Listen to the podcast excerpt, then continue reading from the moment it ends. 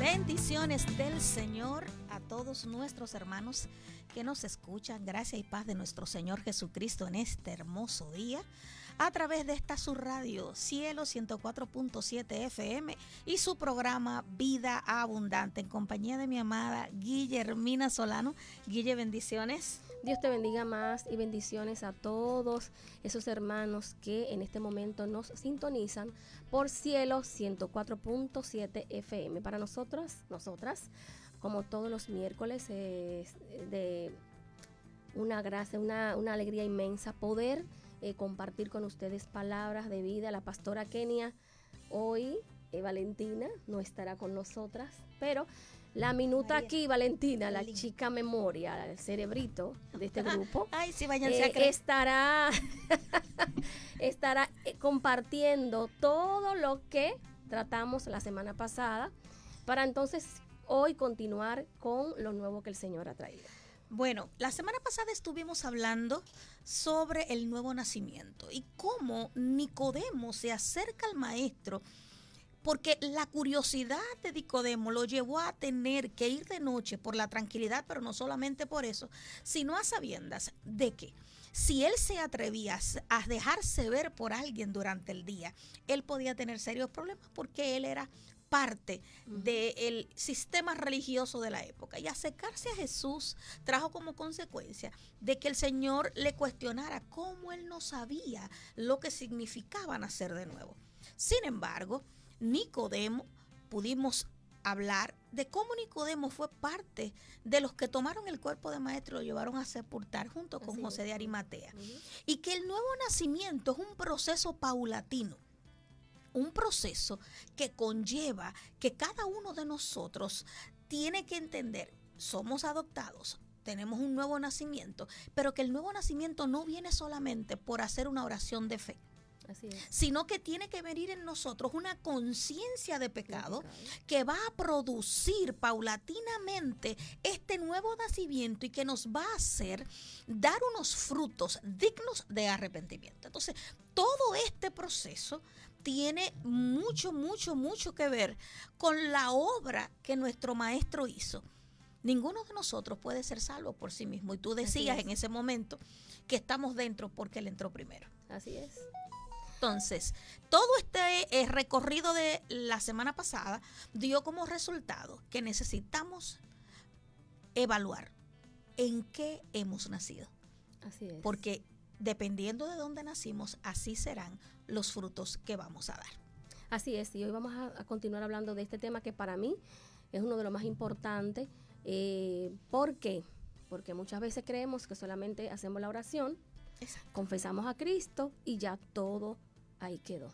Cuando nacer de nuevo tiene muchas, muchas implicaciones que hoy vamos a comenzar a hablar de ellas. Y mi hermana va a leer en el libro de Lucas 19, ¿verdad? Sí. Para comenzar a hablar de lo que dijo Jesús en este momento.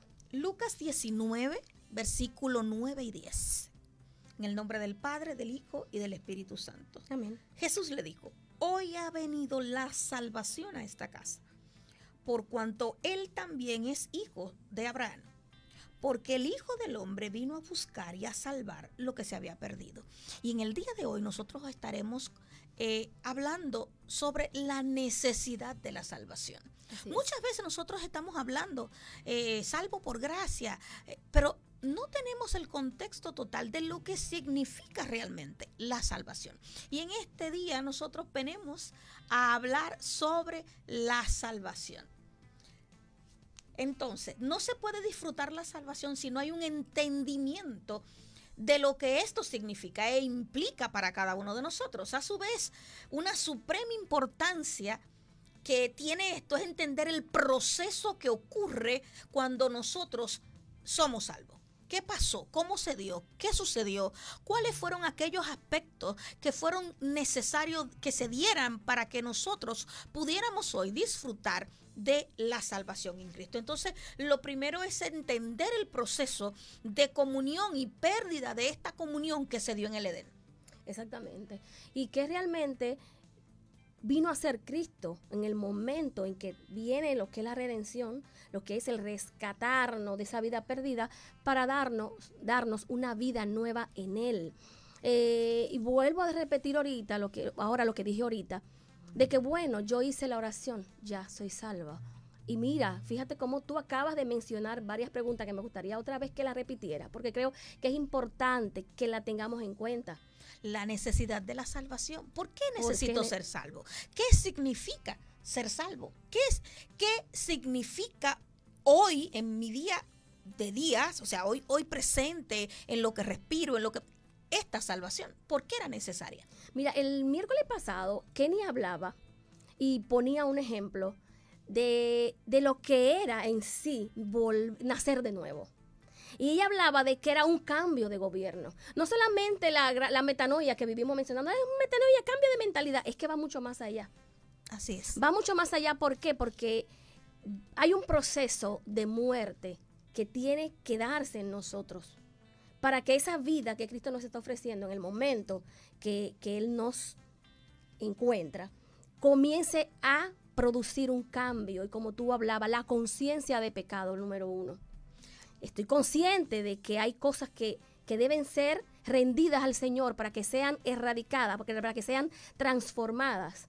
No es hasta que no tenemos esa conciencia de pecado que eso comienza a suceder. Cierto. cuando nosotros no conocemos nuestros inicios, dijo alguien por ahí, que no recuerdo ahora mismo, estamos condenados a repetir, a repetir los mismos errores. Entonces es importante que nosotros no vayamos al principio. En el Génesis, eh, la palabra establece que Dios siempre le dio al hombre lo que necesitó, le proveyó de todo lo que él iba a necesitar. Dentro del huerto, Dios puso al hombre y le dotó de los alimentos que necesitaba a través de la naturaleza pero también le dotó de lo que era eh, una comunión con el Padre. María, por favor, mándale el link a la señora. Perfecto, bien.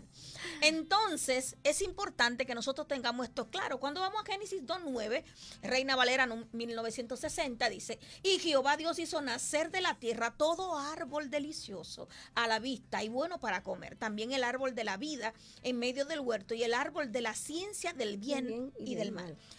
¿Por qué es importante esto? Usted dirá, sí, pero eso es algo, pero cuando nosotros lo ponemos en el contexto de la salvación, en que Dios siempre ha dotado a sus hijos de lo que necesitan, podemos entender un poquito mejor lo que significa que Él proveyera cordero para nuestra, para nuestra salvación. Un sacrificio santo y perfecto de una vez y por todas. Fíjate que cuando volvemos a leer el mismo Génesis que tú acabas de, citar, estaba el árbol del bien y del, mal. y estaba el árbol de la vida. ¿Por qué nos fuimos? ¿O por qué se fue Adán? a comer del árbol del bien y del mal. Sí, el de la vida estaba ahí. Acuérdate que en el proceso que se dio en Edén, la serpiente utilizó su astucia y sedujo a alguien inocente. y muchos estarán diciendo, ¿qué? Sí, Eva era inocente porque Eva no conocía maldad. Así que cuando la serpiente le dice todo este argumento torciendo la verdad, ella cree lo que la serpiente le está diciendo y lo toma como una verdad. Entonces, cuando ella lo toma, no sucede nada. Pero ¿por qué él no le dio del de la vida? Porque cuando Cristo nos ofrece la salvación, ¿quién es la vida? La vida es Él. Y por medio del Padre, por medio de Cristo tenemos la conexión con el Padre. Por medio de Cristo tenemos lo que es la vida, la vida eterna. Y no es la vida eterna de la que hablamos, que, vamos a tener una vida después de la muerte, es otro tema, sino la vida eterna para disfrutar aquí, aquí en la tierra, la plenitud en Él. que Él nos brinda. Ahí entonces tendríamos que explicar claramente porque muchos hermanos dirían, pero ¿cómo así vivir eterna, vida eterna en la tierra? La plenitud de, Cristo, Él es nuestra verdad presente. Por ende, para vivir la eternidad yo no tengo que esperar morir. No. Yo necesito aprender a vivir la eternidad en mi ahora. en mi presente. Pero es también muy importante que nosotros entendamos, como hablábamos la semana pasada, lo que significa que estábamos muertos en delitos y En pecados a delitos y causa del pecado. Entonces, eh, la palabra establece que el Señor le dijo, esto demuestra, ustedes pecaron, ustedes van a morir, y como diría alguien por ahí que yo conozco, el primer apellido fue Pérez Serán. Entonces, Destituido mucho- totalmente. Claro, fuimos destituidos porque la comunión que se nos otorgó en principio se nos fue arrebatada por la desobediencia. Entonces, en consecuencia, el hombre queda en un estado de separación. Exacto. O sea, este estado de separación, el que no me hace calificar para yo poder tener acceso a Dios nuevamente, Así es. sino por medio de unos rituales ¿Qué había que hacer? que había que hacer, que había que tener todo un protocolo y que el que lo estuviera ejecutando, si no estaba alineado, moría. Esto trae como consecuencia que pensemos en cuántos procesos que supuestamente son para acercarnos a Dios lo está oficiando alguien muerto. Tremendo lo que te acabas de decir. Porque, porque por eso es que Pablo en el mismo libro de Efesios, eh, en Efesios 1.10, dice que es por gracia, no por obra de justicia que ninguno de nosotros hubiésemos hecho. Y qui- quise mencionar esto por lo que tú acabas de decir. Un mortal no me puede llevar a mí a recibir lo eterno. Pero Solamente es Cristo. Sí, pero yo creo que este mortal lo puede hacer porque estoy siendo instruida por el mortal y no por la palabra. no por la de palabra, Dios. La palabra establece que solo hay un mediador entre Dios y los hombres. No importa que sea el San Ministro, el San Apóstol, quien sea. El único que puede hacernos entrar en esta plenitud de la presencia de Dios para tener comunión con Él es el mismo Cristo que lo hizo a través de su muerte y resurrección. Pero ¿por qué es necesaria la salvación? ¿Y por qué Cristo le dice, hoy ha venido la salvación a esta casa? ¿Por qué? Si era alguien que vivía bajo los rudimentos de la ley, era alguien descendiente de Abraham, ¿por qué necesitaba salvación? Es algo que nosotros necesitamos cuando leemos la palabra, detenernos y escudriñar y analizar y cuestionarnos. Porque si era una persona nacida judía, que era instruido por las leyes, que era alguien que podía tener todo el conocimiento, que estaba bajo el pacto abrahámico, ¿por qué necesitaba salvación? La salvación es un rescate. El don gratuito de Dios por el cual rescata, liberta, toma, eh, devuelve a un rehén a los creyentes de la destrucción y, de la- y los traslada a su vida en la gracia, en la santidad. Significa esto que pese a que pudiera tener todo el conocimiento de la ley, era esclavo y era prisionero. Entonces Así aquí es. vamos a hacer una pausa, vamos a tomarnos un tiempo. Si conocía la ley, si vivía bajo los rudimentos de la ley y aún así necesitaba salvación, traspolando eso a este tiempo, no importa lo mucho que yo sepa, también, o lo mucho que tenga, voy a necesitar la salvación. Es que es así, porque como bien tú la mencionaste, él que conocía todo y sabía todo, él entendía que para el hombre era imposible cumplir la ley. Así es. Es imp- era imposible porque en, en- en sí mismo, en el, en el hombre en sí mismo, no podía salvarse, no podía entrar. Es que no él tenía tenía, cómo. no, exacto, no tenía cómo. Él era el único medio, él es el único fin, él es la única puerta, por eso él tuvo que ofrecer y hablar. Una de las cosas que siempre me llamó la atención es, y me imagino, me voy a este momento, en el momento en que Nicodemo fue tan confrontado cuando le dijo que había que nacer de nuevo, porque no entendió, por más que quiso explicarlo, le chocó. Es Pero que ¿cómo yo voy a la entrar? mente Porque la mente de enemiga Dios- de Dios, exactamente, no puede concebir las cosas las espirituales. cosas espirituales. Nosotros en este momento, viendo este para- panorama de este hijo de Abraham, estaba enfermo. En este momento esa era su cárcel, su cautiverio. Estaba enfermo. Y Jesús le dijo, hoy ha llegado la salvación. Porque la salvación no solo trae salvación, sino que trae tantas cosas en sí misma y en este caso traía sanidad. Cuando nosotros vamos al libro de Juan en el capítulo 3, versículo 17, vamos a encontrar que dice, porque no envió Dios a su Hijo al mundo Para para, condenar al mundo, sino para que el mundo sea salvo por él. Por él. Esta salvación trae sanidad, libertad, restaura, cambia. O sea, la salvación es como la base de todas las obras de Cristo. Recordemos que estamos tratando de llevar una serie y esta se llama Las obras de Cristo. Ya hablamos de la adopción. De la hablamos ya del nuevo nacimiento y hoy estamos hablando de la, salvación. Creo que la salvación en sí misma es como la base de todas las demás obras de Cristo. Porque cuando nosotros aceptamos esta salvación y nos movemos en ella, es cuando podemos experimentar todas aquellas cosas que se desprenden de esta obra de gracia y este sacrificio en la cruz del Calvario. Y podemos reconocer eh, la gran obra redentora de Cristo. Realmente entender que estaba muerto en delitos y pecados y que si Él no me salva, ¿dónde yo estuviera hoy? Así es. Si no me hubiese rescatado, ¿dónde estuviera hoy? Porque humanamente hablando para mí era imposible, porque mi mente carnal, como tú bien dices, no puede eh, percibir lo espiritual, pero es por medio de esta obra de salvación que Cristo nos hace entender la importancia de volverse, de arrepentirse y de reconocer quién es Él en nosotros. Así es. Mira, cuando nosotros leemos este pasaje de Juan 3, del 16 al 18, en la versión El mensaje dice de la manera siguiente. Así amó Dios al mundo. Ha dado a su hijo, a su hijo unigénito. Y esta es la razón, para que nadie tenga que ser destruido. Escuchen. Para que nadie tenga que ser destruido. Creyendo en Él, cualquiera puede tener una vida íntegra y duradera. Dios no se tomó la molestia de enviar a su hijo simplemente para señalar con un dedo acusador diciendo al mundo lo malo que era. Vino a ayudar a arreglar el mundo de nuevo. Cualquiera que confíe en él es absuelto. Cualquiera que se niegue a confiar en él hace tiempo que está condenado a muerte sin saberlo. ¿Por qué? Debido a que esa persona no creyó en el único Hijo de Dios cuando se le presentó. Tremendo, o sea, tremendo.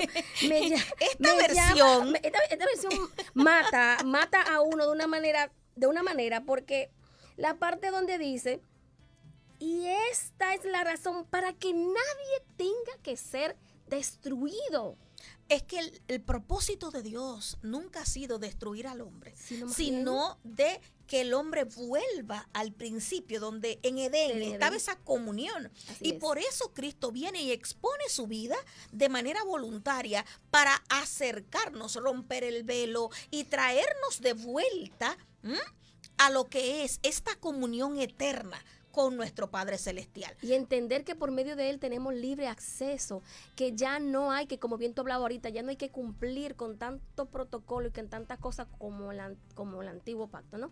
Sino que en Él se cumplieron todas las cosas para que hoy pudiéramos disfrutar de esa vida que Él nos ofrece a través de la salvación. Es que a través de este acto de sacrificio nosotros pasamos de muerte a vida. A vida.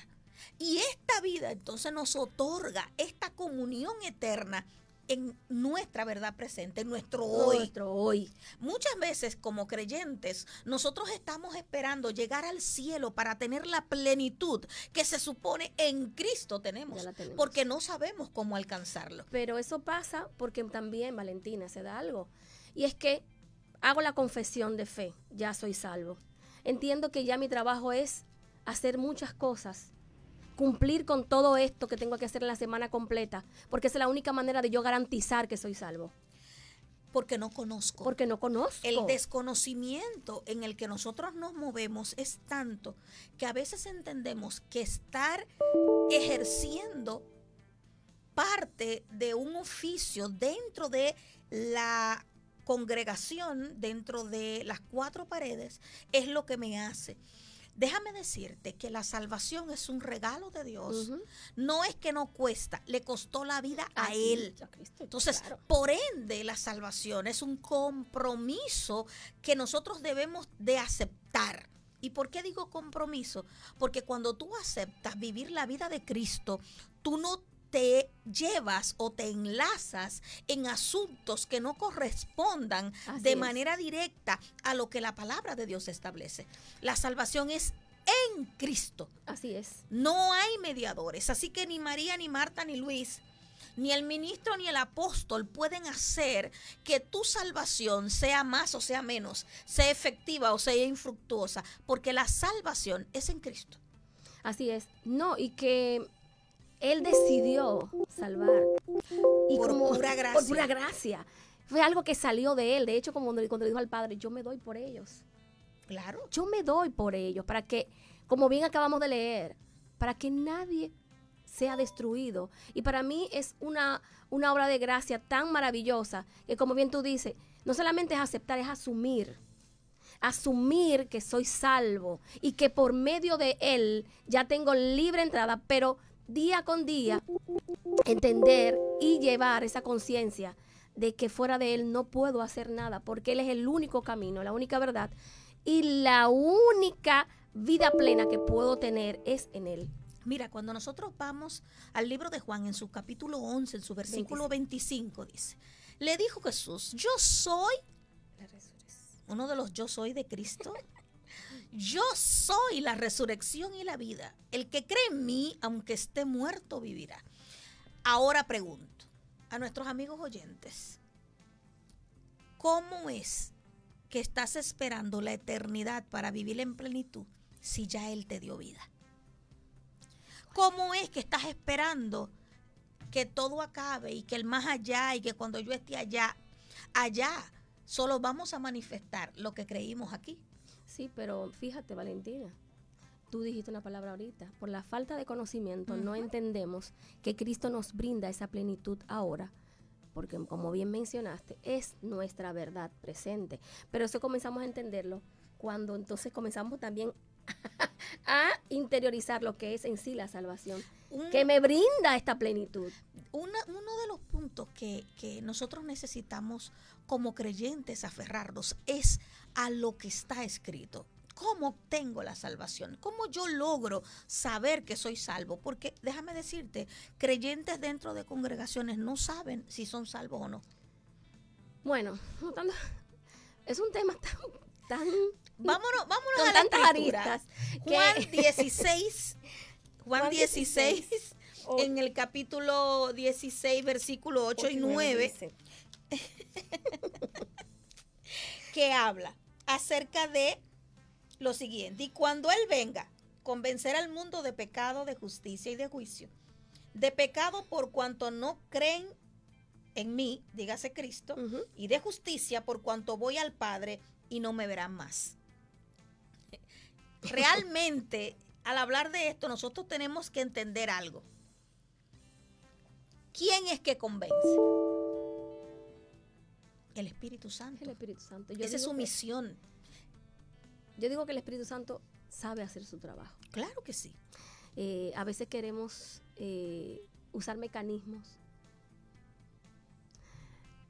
para hacer entender o manipular cosas que solamente es una obra del Espíritu Santo y que Él sabe hacerla perfecta. Cuando la iglesia está en la posición que le corresponde, que sería que el Espíritu Santo sea quien la dirija. Así es. Pero yo lo voy a poner un poquito más llano. ¿Cuántas veces yo estoy en una conducta que es impropia de un hijo? ¿eh? Vamos a hablar eh, de manera directa con los hijos. Y el Espíritu Santo me está diciendo, devuélvete, eso no Eso es no es. correcto. Y como diría mi eh, hermana Angélica Lazo, le baja el switch para no escuchar. Ignora esta voz que le está hablando. Entonces, la salvación viene a través del Espíritu Santo, que es quien me va a convencer, quien me va a llevar, quien me va a seducir para que yo reconozca. Volvemos a repetir lo mismo. Todo esto tiene que ver con una obra de gracia. Así es. Pero al momento en que yo ignoro todo lo que el Espíritu Santo me, me, me quiere envolver y me quiere llevar, yo estoy haciéndole a Dios mentiroso. Así es. Y muchas veces el Espíritu Santo nos expone. Pero nosotros somos veces. expertos muchas veces también en bajar la cortina. Por supuesto. Pero ¿por qué yo necesito la salvación? Porque yo era pecador. Así es. Y era malo. Y soy malo. Soy malo Malísimo. y necesito. Y alguien eh, en un momento dado dijo, no, porque todo lo que Dios ha hecho es bueno, así que yo soy bueno. La obra de Cristo es perfecta. Es, perfecta. Pero yo en mi humanidad y en mi carnalidad tengo que ser, por eso el apóstol dijo que teníamos que ser perfeccionados en él. En él. Porque no hay otra forma. No hay otra forma. Esto quiere decir que cuando nosotros nos quitamos, nos desconectamos de la fuente que produce el bien en nosotros, lo que vamos a producir es mal. Mal porque es porque lo que, esa es nuestra naturaleza. exactamente, es lo que hay dentro. No hay una cosa que maquine más maldad que el corazón del hombre. Y por lo tanto, por eso que la palabra, en el mismo libro de Hebreos, dice que es que él, la palabra es la única que discierne la intención y el pensamiento del hombre, o sea, la intención del corazón. Porque que nosotros mismos podemos decir, que de hecho uno lo dice a cada rato, mi corazón es bueno, a veces yo digo las cosas de la boca para afuera, no, no, no, no, no, la palabra establece que de la abundancia del corazón habla la boca. Y si de mi boca solamente salen palabras de maldición, palabras eh, hirientes, palabras que, que, que van directamente a dañar la imagen o la vida de una persona, significa, y es bueno entender, que ninguna palabra es inocente la palabra que sale de mi boca no es inocente. Muchas veces nosotros queremos disfrazar este tipo de comentarios o palabras que damos a otros con la intención de parecer menos malo. Pero realmente aquel que escudriña la mente y el corazón, que es nuestro Señor, sabe la intención con la que digo y hago las cosas. Cuando nosotros nos fijamos en esta obra de gracia, de salvación para nosotros, solo tiene un mediador Cristo. Pero es una obra de gracia. ¿Por qué? Porque en nosotros se está produciendo algo que por nuestra propia naturaleza es imposible que pueda producirse. es. No. no hay forma de que nosotros, bajo ningún sentido, podemos producir algo bueno. Me disculpan lo que piensan lo contrario, pero lo que la palabra establece es eso. Claro que La palabra establece que usted no puede producir nada bueno. Y que usted en Cristo necesita comenzar a renovar. Y no me va a decir usted que todo lo que usted produce es bueno, no. Usted está en un proceso de santificación que termina cuando vayamos con Cristo. y en medio de ese proceso hay áreas donde ya usted venció, donde es maduro y donde usted produce bondad. Pero hay otras áreas donde todavía no hay esa madurez para poder ser lo que Cristo quiere que nosotros seamos porque es un proceso. Es un proceso que solamente la vida de Cristo en nosotros es que comienza a transformar. Ahí es donde está la diferencia entre la santificación y la salvación. la, salvación conlleva confesión a Cristo, creer en el corazón, confesar, con la, boca. Eso conlleva la salvación. Pero cuando nosotros estamos hablando del proceso regenerativo de la gracia de Dios en nosotros, estamos hablando de un proceso más amplio, de un proceso que lleva mucho más tiempo y de un proceso que va a requerir en nosotros una madurez que va a ir incrementándose con el paso del tiempo o que se supone que debe de ir incrementándose. como yo siempre digo, los escenarios que se van a ir presentando ahí es que se va a probar. que se va a probar realmente. Es ahí donde se prueba.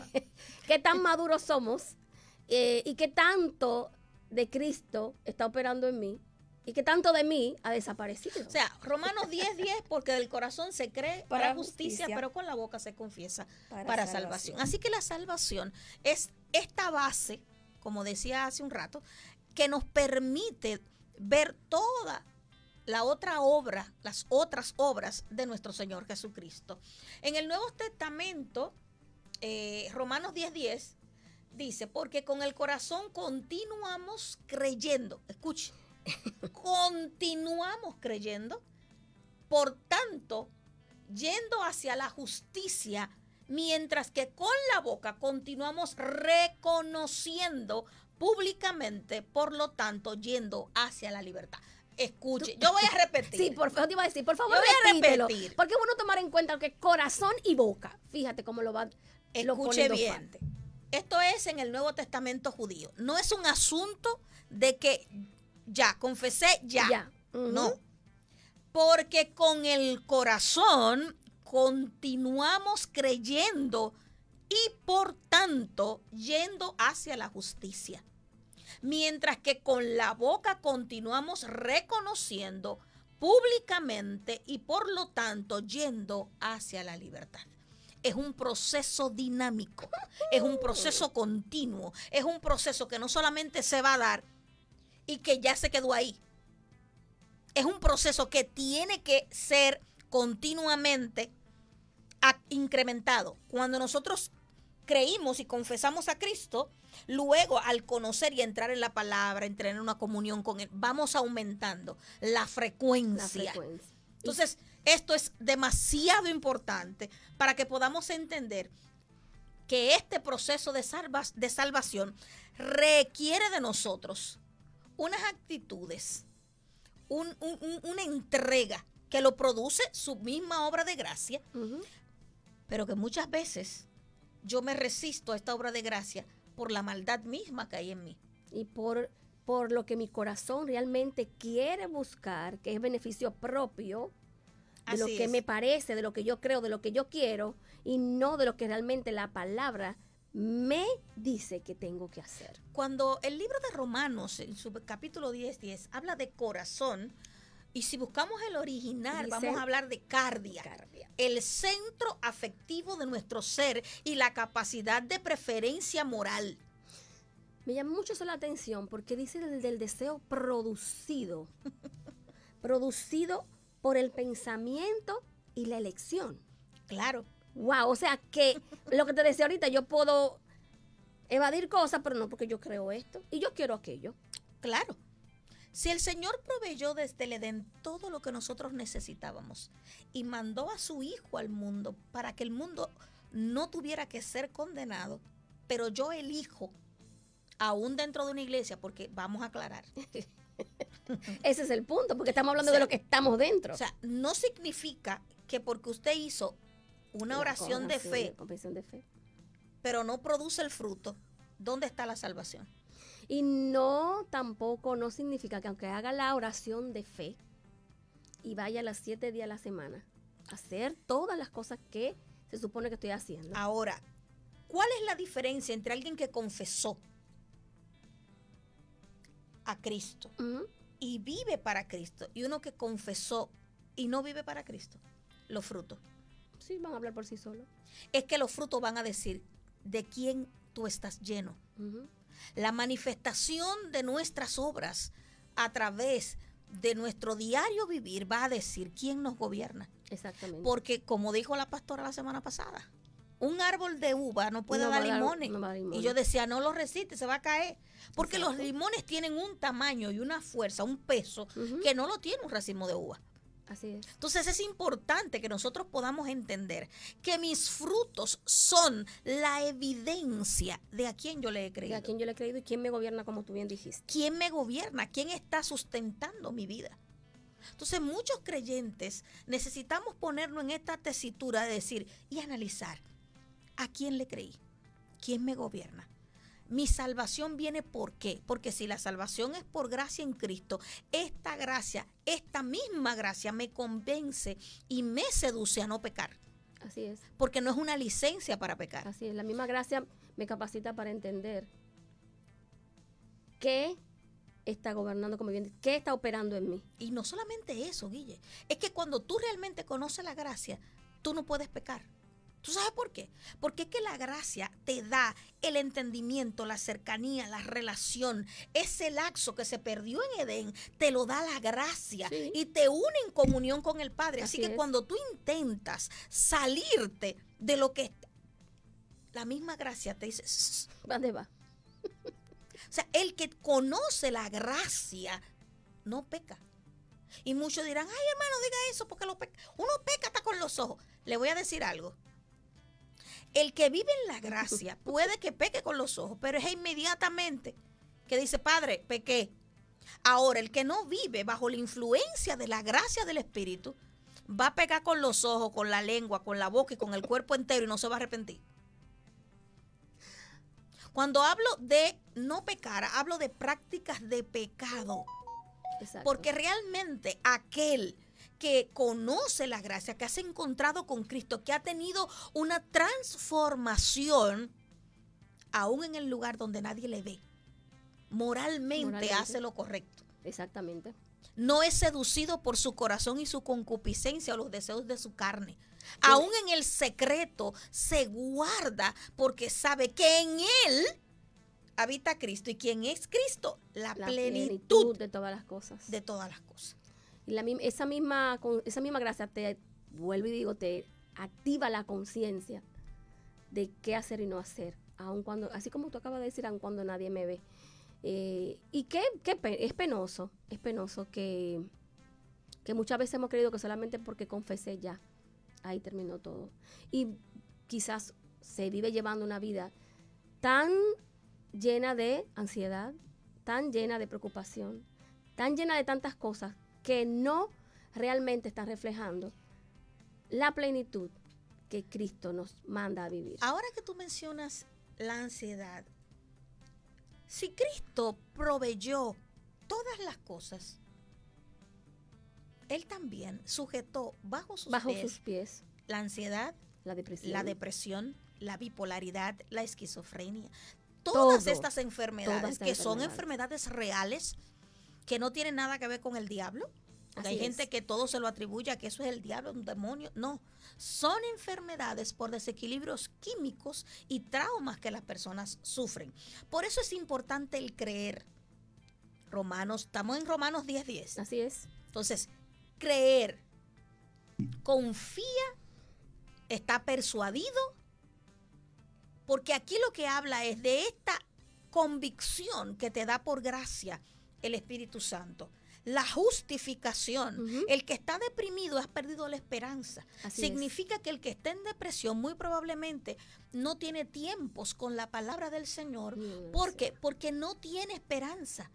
Eso es lo que ocurre con alguien que está depresivo. El que tiene ansiedad tiene un exceso de futuro porque no confía en que lo que la palabra de Dios dice puede ser real. Y muchas veces, discúlpame Guille, muchas veces no es solamente porque crea que no es real. A veces han ocurrido hechos que me hacen comenzar a cuestionar si realmente lo que yo estoy creyendo es verdad. Pero todo eso tiene que ver porque yo no tengo una relación como debo de tenerla con el Padre. Otras veces estoy enfermo, pero como estoy rodeado de religiosidad, no llego a entender que las enfermedades son reales. Ya ahí tú dijiste parte de lo que iba a decir ahora. bueno, pero es un tema que, sería bueno que un momento se toque, porque conozco personas eh, que lo veo realmente sumamente cargado. Y, da pena porque estamos perdiendo una oportunidad tan grande de conocer lo que realmente a mí me va a traer la verdadera libertad, que es la palabra, y a Dios por, por medio de la misma. Y esa falta de ese conocimiento es que no me deja vivir la plenitud que Cristo me brinda a través de una salvación tan hermosa y tan grande que Él nos ha ofrecido. Mira, en el libro de Isaías, en su capítulo 61, habla acerca de cómo tratar a los depresivos. Isaías 61 dice, eh, oiga, el depresivo lo que necesita es que le den amor. El depresivo necesita que le anuncien buenas nuevas, que le hablen de cosas buenas. Es muy triste ver cómo en congregaciones, gente que está pasando por un trastorno de depresión, eh, reciben, mira, eso es el diablo, ponte a orar. Esos son ataques. Esos son ataques. Señores, la palabra da vida, pero la falta de conocimiento en la palabra no nos va a producir vida porque nos falta. Ahora, cuando usted se vaya a acercar a alguien que usted lo ve que tiene una situación, una condición, porque hay mucha gente que no cree que es salvo, simplemente porque tiene otras situaciones. La palabra establece que primero es lo carnal y luego lo espiritual. No, y hemos invertido los papeles. Y personas que han caído, siendo cristianos han caído y entienden que ya, que ya no tienen más oportunidad. Mira, esto es todo un tema, porque realmente cuando nosotros hablamos de salvación, hablamos de una obra consumada en Cristo. Grande. Una obra consumada en Cristo y que nadie puede hacer que la podamos perder. Ahora bien, esta salvación no es que si alguien decide quitármela, me la puede quitar. No hay forma, no hay forma. de que aunque una persona quiera, me la pueda quitar. Cuando alguien cae en una situación, de, se descarria, le pasa un trauma, tiene un problema y está pasando por este tipo de situaciones, creo que ya en anteriores ocasiones hemos hablado de que la iglesia tiene que tener gente que pueda ser confiable y que pueda ser instrumento para este tipo de personas. ¿Por qué es necesario entender la salvación? Porque a veces yo puedo estar dentro de la iglesia y no entiendo lo que significa eso. No entiendo qué me da, qué me otorga, qué me califica, para qué sirve la salvación. O puedo entender que la salvación, como tú bien hablabas ahorita, simplemente eh, ya yo soy salvo, ya yo puedo alcanzar X o Y cosa. Cuando realmente la salvación, que se ha explicado bastante aquí hoy, realmente me brinda la oportunidad de estar tan plenos en Jesús. De una manera más simple, por si alguien todavía no lo ha entendido, yo creo que debemos decir, la salvación es esta capacidad que me otorgó Cristo mediante a su muerte para yo tener una vida plena. Así es. ¿Qué significa una vida plena? Libre en mi mente, libre en mis emociones, libre en, en mi independencia de tomar decisiones. Rescatado de mí mismo. Claro.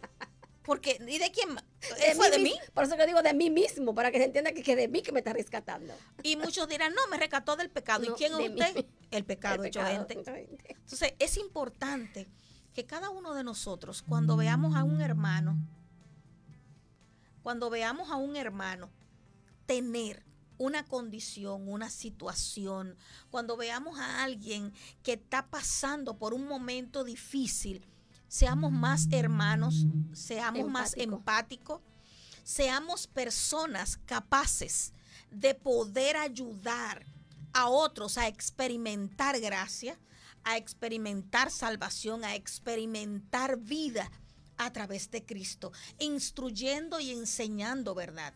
Muchísimas personas se han topado con algunas personas que su trato ha hecho que ellos terminen de perder la poca esperanza que le ha quedado es que el que está en Cristo no puede estar deprimido, le tengo noticias. Mm. En la Biblia se registran muchísima gente que tuvieron deprimidos y amargados y de todas formas por muchísimas razones. Exacto.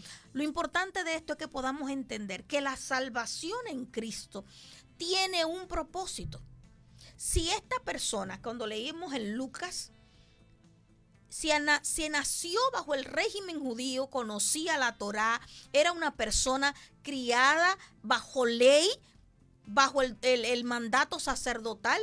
Y Cristo le dijo, hoy ha llegado a la salvación. Esto es lo que significa que la salvación no solamente viene a salvar, viene a sanar, viene a rescatar, viene a perdonar, viene a restaurar. La salvación es la base de estas obras maravillosas que Cristo preparó desde antes de la fundación del mundo para que nosotros anduviésemos en ella. Y estas obras no significa riqueza económica, plenitud, de los ceros de la cuenta, el mejor vehículo, eh, la mejor casa. La salvación en Cristo y las obras de Cristo preparadas de antemano tienen que ver con vivir la vida plena de Cristo, en, nosotros. Y esto implica no solamente que esta obra de gracia nos lleve y nos encamine a vivir esta plenitud, sino también que nosotros podamos dar a conocer esta plenitud a otros. Exactamente. Que nosotros podamos caminar, acceder, movernos conforme al propósito eterno de nuestro Señor. Que cada uno de nosotros a partir de este día tenga interés pleno en conocer estas maravillosas obras de Cristo porque es lo que nos, nos hace ser. Como un creyente puede decir que cree en Cristo y, y, que Él es salvo si no sabe lo que es la salvación. Así es. Y realmente es el, el propósito principal de Dios, es este. Claro. Que nosotros conozcamos todas estas obras y que entendamos que debemos vivir esta vida. ¿Qué nos ofrece Jesús a través de su salvación? O sea que muchas veces tú dijiste una palabra muy importante ahorita, que creemos que la salvación, cuando ya nos, nos arrepentimos, nos convertimos, como decimos. vamos a obtener solamente muchas cosas y solamente los, lo enfocamos en los bienes materiales, en las cosas que podemos alcanzar, a donde yo, el yo, el yo puede llegar. Y no olvidamos que Él nos está brindando esta nueva vida para realmente vivir verdaderamente en abundancia. Eh, mira, es, es tan crucial que nosotros como creyentes podamos entender que la vida en Cristo viene a dotarme de una seguridad, de un conocimiento, de una plenitud, de una gracia, de un don inmerecido, pero que esto me va a llevar a mí a estar libre. Mucha gente al día de hoy está atado, cautivo, preso, prisioneros. Son subyugados por el pasado, por el dolor, por el trauma, por la amargura. Te invitamos a que puedas tú comenzar a escudriñar las escrituras y orar pidiendo al Señor que te guíe a toda verdad para ser libre. El primer paso para nosotros ser libres es reconocer que, estamos atados, que, que, tenemos una atadura, que tenemos una condición. Y muchos dirán, ah, no, el que está atado no tiene entendimiento. Les tengo noticias. Usted puede estar atado en un área y no necesariamente tiene que ser la pérdida del entendimiento de quién es o de lo que Cristo es. Usted puede tener una atadura en un área, sea en las emociones, porque no sabe cómo lidiar con el abandono, con el rechazo, con el apego quizás eh, en su entendimiento porque tiene una condición que no le permite razonar o pensar. Puede ser en la ira, puede ser con la mentira, con la pornografía, con el sexo. Usted puede tener una atadura. Y es hora de que usted pueda entender que la salvación en Cristo trae libertad en todas las áreas de nuestra vida.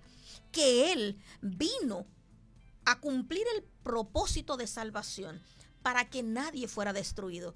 Si lo que estás viviendo está destruyendo tu vida, te está haciendo miserable, te está haciendo vivir de alguna manera fuera de la plenitud que la palabra de Dios establece, hoy es el día. Que ores al Señor, que busques la ayuda que necesites y que puedas tener la certeza de que Él ya proveyó para tu necesidad. Bendito el nombre del Señor. La salvación nos hace entender que ya Cristo lo hizo todo lo preparó todo para que realmente, como bien acaba de decir Valentina, seamos libres de toda atadura y de todo lo que realmente nos asedia. Eh, realmente, como bien acaba de decir mi compañera, te invitamos a que, a que puedas disfrutar de lo que realmente la palabra de Dios te ofrece. Y cuando esa verdad se haga vida en tu vida, vas a comenzar a conocer las riquezas y las maravillas que te ofrece Cristo. Quiero plantearlo de manera analógica de la siguiente manera.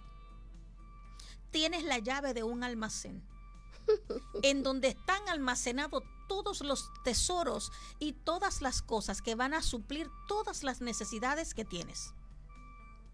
Esa llave abre este almacén y puedes tomar de allí todo lo que necesites.